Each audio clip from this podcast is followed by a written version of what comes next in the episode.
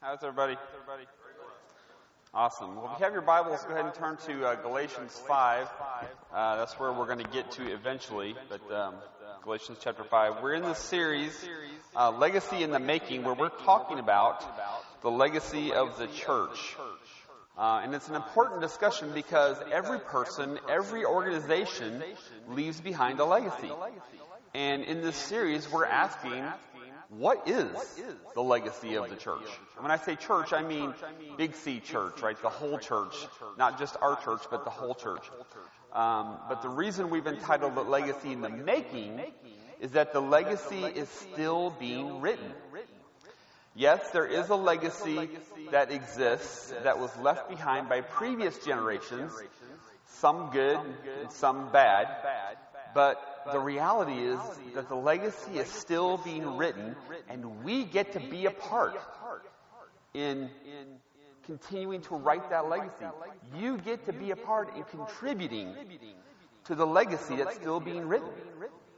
And I think we would all agree that we want to leave behind a legacy that would honor and glorify God. Right? Right? All right. So last week we looked at um, this verse in, in, Ephesians chapter 3, uh, which was at the end of Paul's prayer, where he said, Glory to him in the church and in Christ Jesus through all generations, forever and ever. Amen. Now, there's absolutely no doubt that God was glorified in Jesus Christ, right? Everything he did, everything he said pointed to him and glorified him. Um, but the question we're exploring is the church glorifying God? Clearly, because that's the goal, that the church would glorify God. But then we asked last week, what does it mean to actually glorify God? And as always, Scripture interprets Scripture, and 2 Corinthians 3 tells us that really the only way that we can glorify God is not by trying to manufacture some glory for Him, but by reflecting His glory. See, in this chapter, in, in 2 Corinthians 3, Paul is comparing the old way of the, of the, relating to God through the law to the new way of relating to God through faith in Jesus. In the old way, you had to earn your way into right standing with God through obedience to the law. But in the new way, we have right standing with God simply by believing in Jesus, who came and and, and, fulfilled the whole law, and God credited His righteousness to us if we believe in Him.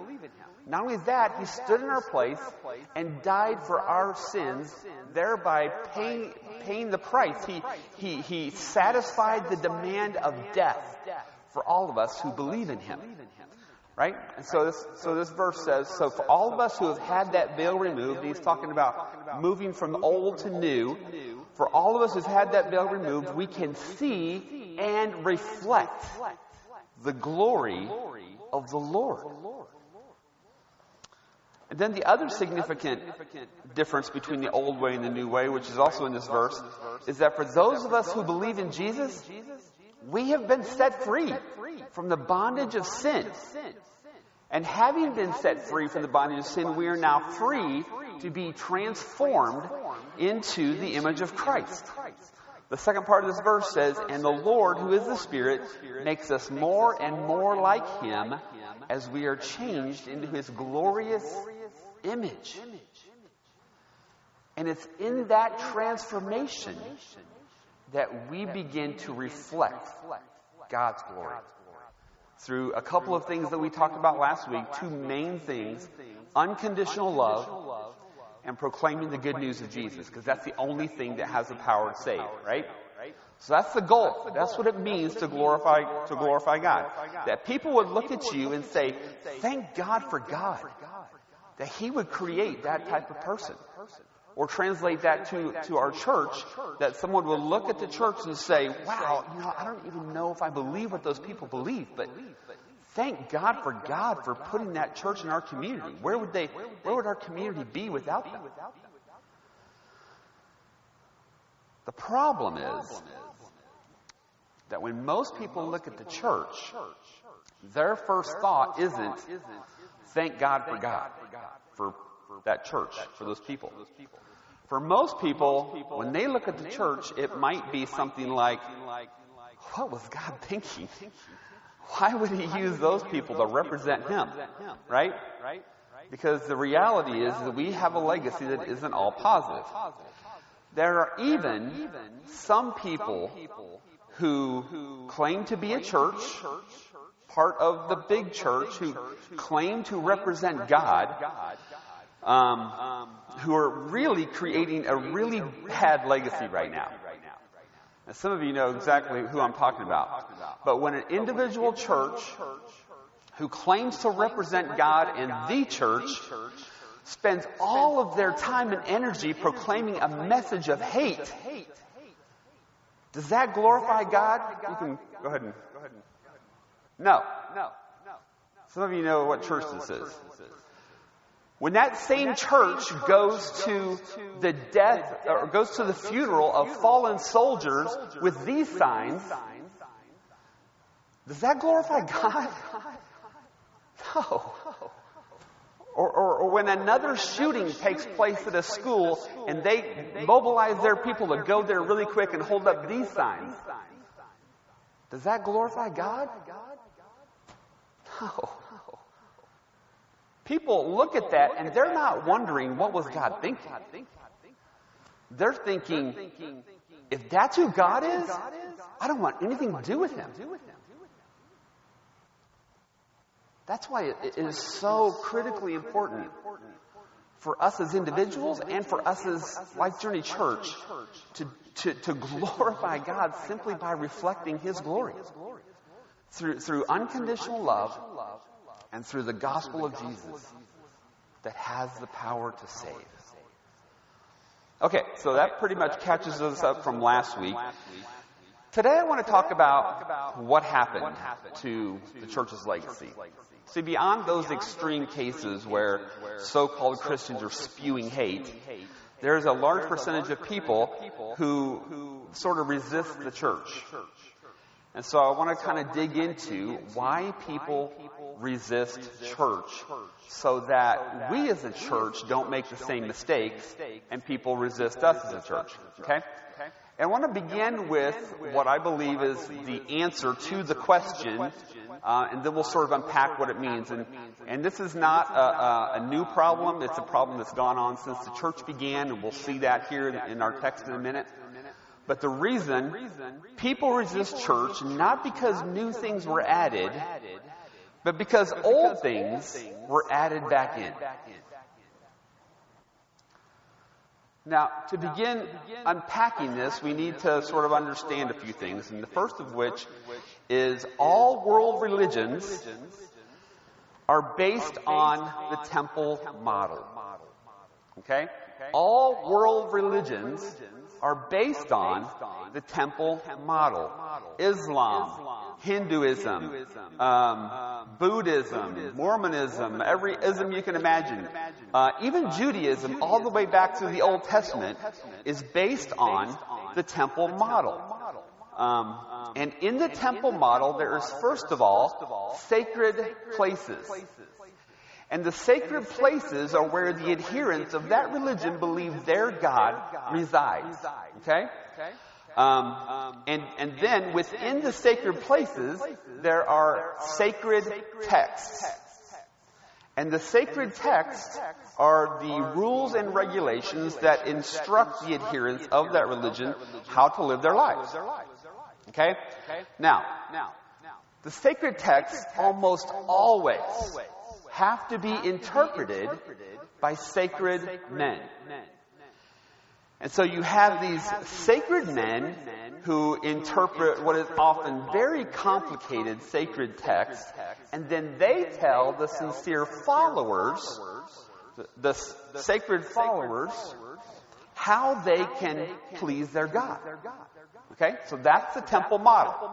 And for those of us who have had any experience with religion, we had to follow this model to get to God. Right? Now, in this model, sacred men have had a lot of authority and power. They always have. Okay? And throughout history, that authority and power has been abused to manipulate people in some very ugly ways. Anybody that can tell the, the sincere followers, hey, you know what would really please God? God would be so pleased with you if you got into an airplane and you flew that airplane right into a building, killing thousands of people.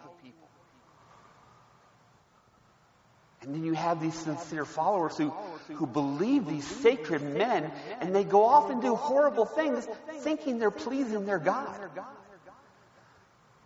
Sacred men have a lot of power. Anyone who gets to say who goes to heaven and who goes to hell has a lot of power through which they can manipulate people to do some pretty horrible things. And again, all world religions have been based on this model. Even Judaism in the Old Testament was set up this way. That's why Jesus always had really harsh words for the Pharisees, who were at that time the sacred men who were abusing their power against the people. Okay? But when Jesus came along, he didn't try to just make the temple model fit into what he was doing. When Jesus came along, he completely destroyed the temple model. So this old way of doing things was replaced with a new way. And, and in the new way, there are no more sacred places. Matthew 28 verse 18 through 20. Jesus came and told his disciples, I have been given all authority in heaven and on earth. Therefore go and make disciples of all the nations, baptizing them in the name of the Father and the Son and the Holy Spirit Teach these new disciples to obey all the commands I have given you, and be sure of this I am with you always, even to the end of the age. He says, I'm with you wherever you go. God doesn't reside in a sacred place anymore. He resides within us. We are the temple of the Lord. And so, a lot of people, when they think about the church, they have a tendency to think about a building. Right? But when Jesus talks about the church, he's talking about a gathering of people who follow him. He's like, no longer do you have to go to a sacred place that is somehow holy. Everywhere you step is holy. Because I'm in you. I mean, you guys understand that, right? Buildings aren't holy, right? People are holy. That's why we as a church can come here in, the, in a middle school cafeteria and God's presence can be here with us. So no more sacred places and no more sacred texts that need explaining. In Matthew 5, verse 17, Jesus says, Don't misunderstand why I have come. I did not come to abolish the law of Moses or the writings of the prophets. No, I came to accomplish their purpose. This is a really bold statement because in it, Jesus is saying the entire Old Testament points to me. It, it, it all leads to me. It is a huge sign that points to me. The Old Testament is like a cocoon that gave birth to me. And so no longer do you have to worry about these really complicated texts that have to be interpreted by someone else for you. In fact, I want to make it really simple for you. A new command I give you. Love one another. As I have loved you, so you must love one another. And by this, all men will know that you are my disciples. Do you think all men knowing that people are Jesus' disciples glorifies God? Absolutely. If they know they're a disciple of Jesus, that glorifies God. So Jesus is like, hey church, your job is just to love people. Just be really loving people. That love the people around you. That's your main job. Well, what about prayer and, and, and, what about, you know, going to church services? What about the t- church attendance and all that? And Jesus is like, you know, all of that is great. And hopefully prayer and, and being a part of the community of believers helps you grow to be more loving. But don't be known for those things. Don't be known as a bunch of people who just pray. Don't be known as a bunch of people who show up to a certain place to have a service every Sunday. The only thing you should be known for is that you love people the way I loved you. And then he goes on to say, no more sacred men. John 14, 26, Jesus says, But the counselor, the Holy Spirit, whom the Father will send in my name, will teach you all things and will remind you of everything I have said to you. He's like, not only is my message very simple, but you don't need sacred men to tell you what you should and shouldn't do because you have the Holy Spirit living inside you who's leading you, who's convicting you, who's prompting you how you should live your life.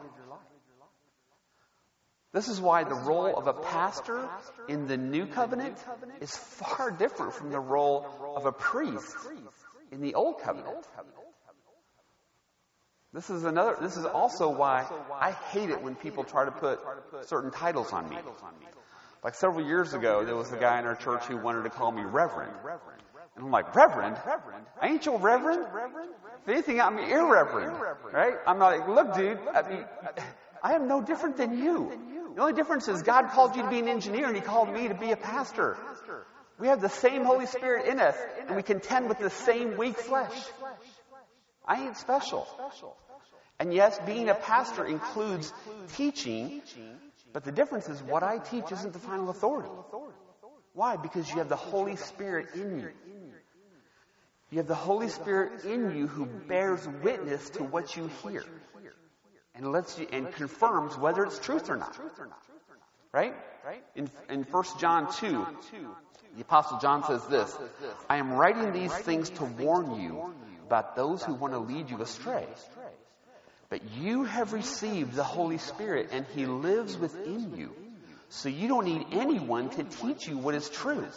For the Spirit teaches you everything you need to know and He teaches what is true. It is not a lie.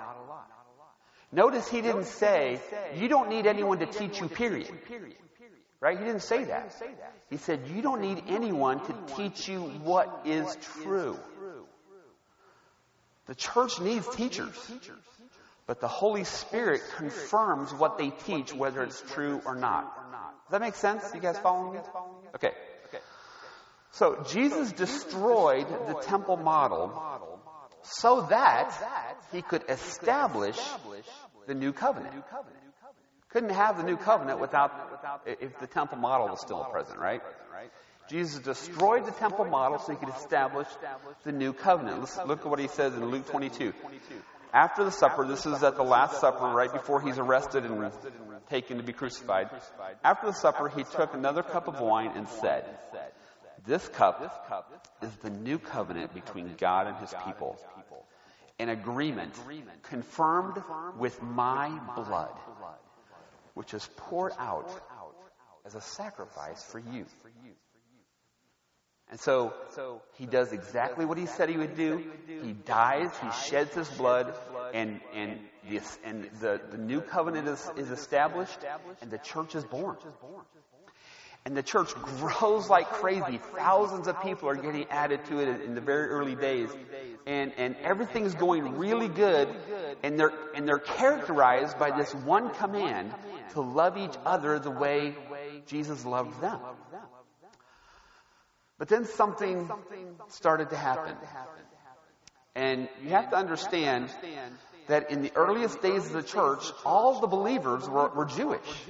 Right? It started in Jerusalem and it spread out from there.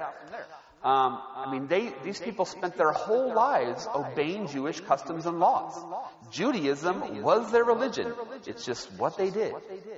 And they loved this new thing that, that they had in Jesus, but they started to take some of the things from the old way and add them back in to what Jesus had started in the church. So, some of the Jewish believers started adding elements of the old covenant back into the new covenant.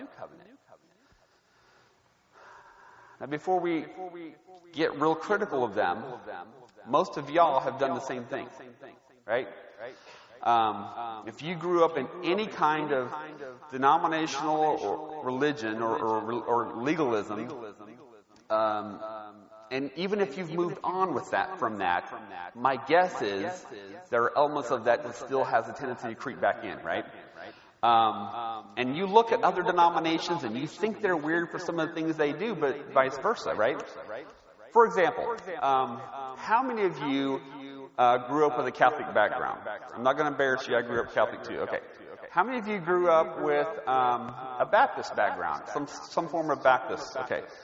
So that's probably the majority of you. Um, now, so, so, some of you grew up Baptist or uh, Catholic, and you got, you know, you you have heard. You look at the you look at the Baptists and you think, or you heard that they that they don't drink, right? And so you're like, you guys don't drink, and, and the Baptists are like, no. We're taught very, we're taught early on that part of following Jesus means you don't drink, right? And so the Baptists ask the Catholics, do you drink? And you're like, well, yeah, we drink in church. I mean, of course we drink. And the Catholics don't understand why the Baptists don't drink, and they say, well, didn't Jesus turn water into wine? And, and, and the Baptists are like, yeah, but it was an alcoholic wine. And, and, so neither of you kind of understand each other, right? But this is how you grew up. And then the Baptists ask, well, wait, you guys have to go to a priest to confess your sins? And the Catholics are like, yeah, that's just how it's always been done. Right? And so you have all these things that, that we kind of pick up along the way, and we'll talk more about that in, the next couple of weeks, but today I want to set up how this looks like in the historical context of Galatians 5. So the church has taken off. It's growing like crazy. It's grown beyond the Jewish people. It's, it's gone out into Asia and, and in, all throughout the Mediterranean. Paul is planting churches everywhere. And one of the churches that Paul planted was in a city called Galatia. But there was this group of other people who kept following Paul around. They would come in behind him, and these people were called Judaizers. And the Judaizers were Jewish Christians who couldn't let go of some of the old ways. And they were actually coming behind Paul, teaching these new believers in, in Gentile cities, non-Jewish cities, that they had to convert to Judaism if they wanted to follow Jesus. And that meant a lot of things, right? But one of the things in particular that Paul addresses here in this text was that all these Gentile men were going to have to be circumcised. So, I mean, you can imagine, you know, that didn't go over well in the new members class. Um, so, Paul gets word of this, and he just lights into them here in Galatians 5. Look at verse 1. It is for freedom that Christ has set us free. Stand firm then, and do not let yourselves be burdened again by a yoke of slavery. Can I just say, if your version of Christianity doesn't feel like freedom, you're doing it wrong. And, and if that's you, I'll be more than happy to sit down with you and slaughter some sacred cows. Okay? I love doing that. It is for freedom that Christ has set us free. Stand firm then and do not let yourselves be burdened again by yoke of slavery. Mark my words. I, Paul, tell you that if you let yourselves be circumcised, Christ will be of no value to you at all. Now remember, Paul himself was Jewish, and so he himself was circumcised, so he was not necessarily against this procedure. But in the context, he is very much against what it represented. Right? In other words, you can't mix the old covenant with the new covenant. Some things just don't mix. Verse 3 Again, I declare to every man who lets himself be circumcised that he is obligated to obey the whole law. You who are trying to be justified by law have been alienated from Christ. You have fallen away from grace. Let me illustrate what he's talking about here. I have this um, gift card to Piada. It's a new restaurant in Frisco. And it's worth 25 bucks, okay? So what if, after service, I came up to you and said, here, I want you to have this, this gift card to Piada. It's a great new Italian restaurant. You're going to love it. And what if you're like, um, you know, I don't know. I don't know if I can really, I don't, I don't know if I can take that from you. You know, how about, how about if I give you 10 bucks for it? And I'm like, well, I mean, I really wanted you to have it, but okay, here, I'll take your 10 bucks. And then we make a swap, right? At that moment, this ceases to become a gift card. It's just a discount card at that point. Because you paid something for it. You made an exchange for it. Right? You exchanged something for it. So what Paul is saying here about grace is that the moment you start to bargain with God, whether it's circumcision or how much you have to pray each day or not drinking or whatever, the moment you try to bargain with God to get His love and acceptance, it ceases to be grace. Grace is the distinguishing characteristic of the new covenant. What Paul's saying is you can't earn it. You don't deserve it. You can't attach strings to it. It's grace. It can only be given and it can only be received. And the moment you try to exchange something for it, it ceases to be grace. Verse 5. But by faith, we eagerly await through the Spirit the righteousness for which we hope. For in Christ Jesus, neither circumcision nor uncircumcision has any value. The only thing that counts is faith expressing itself through love. Man, what a statement. The only thing that counts is faith expressing itself through love. What? Really, Paul? The only thing that counts is faith expressing yourself itself through love. Have you seen how thick the Bible is? And you're telling me this is the only thing that counts? Yep. The only thing that counts is faith expressing itself through love. What he's saying is the same thing that the Apostle John said in 1 John. Um, in 1 John, if you've ever read through 1 John, you'll notice that the apostle is continuing to build this argument that if you say you're a Christian, there better be some fruit there, right? And that fruit ought to be love. And he gives several examples of that, right? And then he says this in chapter 4. God showed how much He loved us by sending His one and only Son into the world so that we might have eternal life through Him. That's an awesome display of love, isn't it? Right? God showed how much He loved us by sending His one and only Son in the world so that we might have eternal life through Him. This is real love, not that we love God, but that He loved us and sent His Son as a sacrifice to take away our sins. Dear friends, since God loved us that much, we surely ought to love each other. No one has ever seen God. But if we love each other, God lives in us. That's his proof right there. That if we love each other, it's proof that God lives in us. And his love is brought to full expression in us. In other words, the only thing that counts is faith expressing itself through love. See, both of these texts are basically saying this that, that God's love and acceptance is given to you freely by grace. All you got to do is receive it. You can't earn it, and you don't deserve it. He gave it to you freely.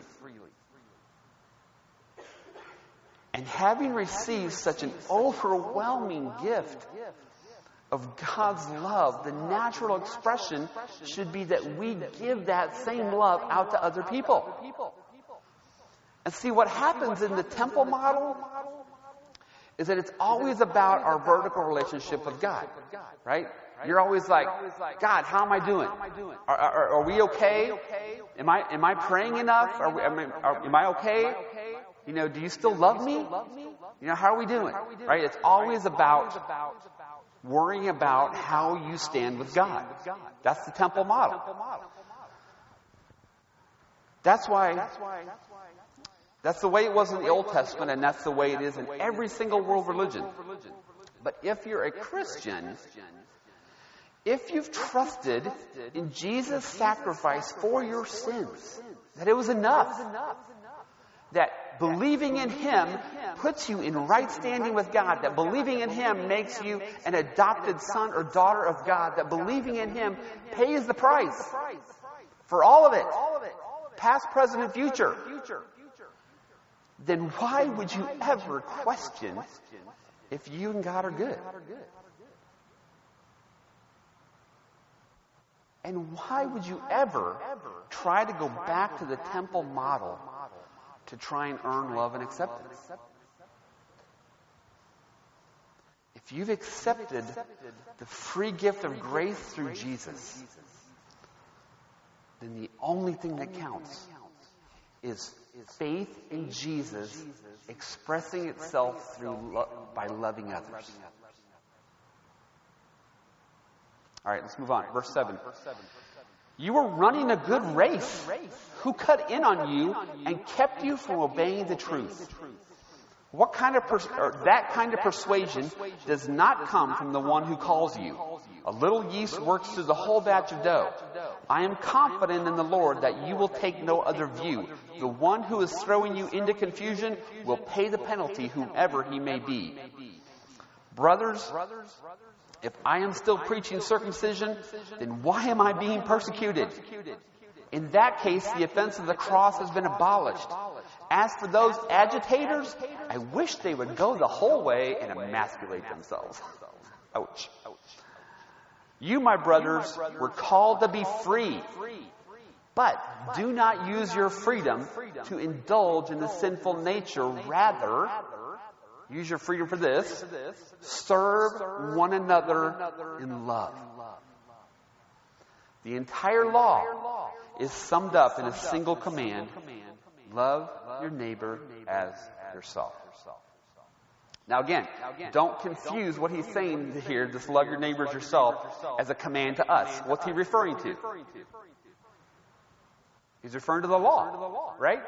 This, this line, love your neighbor as yourself, shows up in the New Testament eight times. And every single time, it's in, it's in reference to the law. Every single time. It's always in a discussion or in reference to the law. Okay? And the law pointed to who? Jesus, right? The law pointed to Jesus. And Jesus came and showed us a new way to love, and then he told us to go and do the same. Love others as I have loved you. The point he's making here is that everything, it all comes down to love. All the law and the prophets comes down to love. Everything Jesus was here for comes down to love. Everything we live our life for comes down to love. That's it. It's the bottom line. And the temple model does not help us. Because focusing on sinning less doesn't necessarily lead to loving more.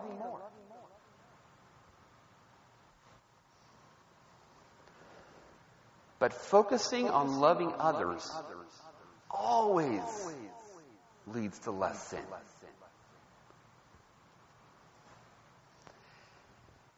And we tend to get those things confused sometimes.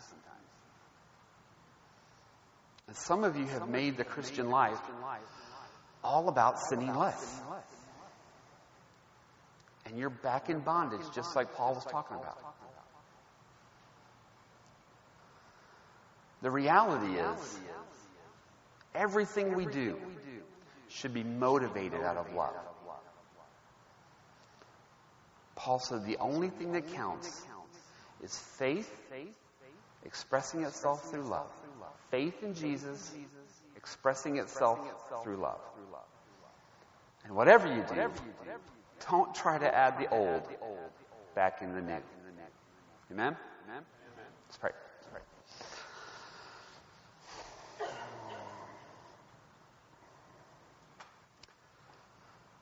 God, I thank you so much for so great salvation, for such incredible freedom, God. There's probably not a single one of us here who haven't experienced some sort of religious bondage.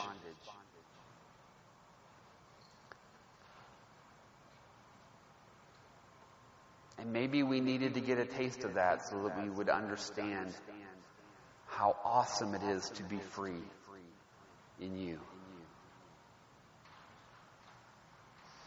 But God, I pray that we would that we would stay there, that we wouldn't go back to the old way. I, that I pray, Father, that we would flourish in the new way, that, that your love would just completely transform us from the inside out, and it would just gush out everywhere we turn, that we're just overflowing with your love with every person we meet and every conversation we have and every interaction we have with another human being, that your love is being poured out of us, that we're just this pipeline of love to other people. That's what it's all about. God, I pray for all of us, for us as a church, that we would glorify you in this way. That we would love people in such a way that they experience being loved by Jesus through us that we would be able to love people the way you love us. Change us, God. Transform us. Make us into these outrageously loving people, God. So that in the, in the end, we can glorify you above all things.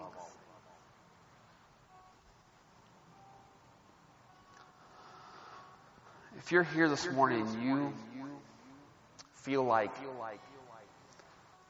you've been back in bondage. That you're just like the Galatians.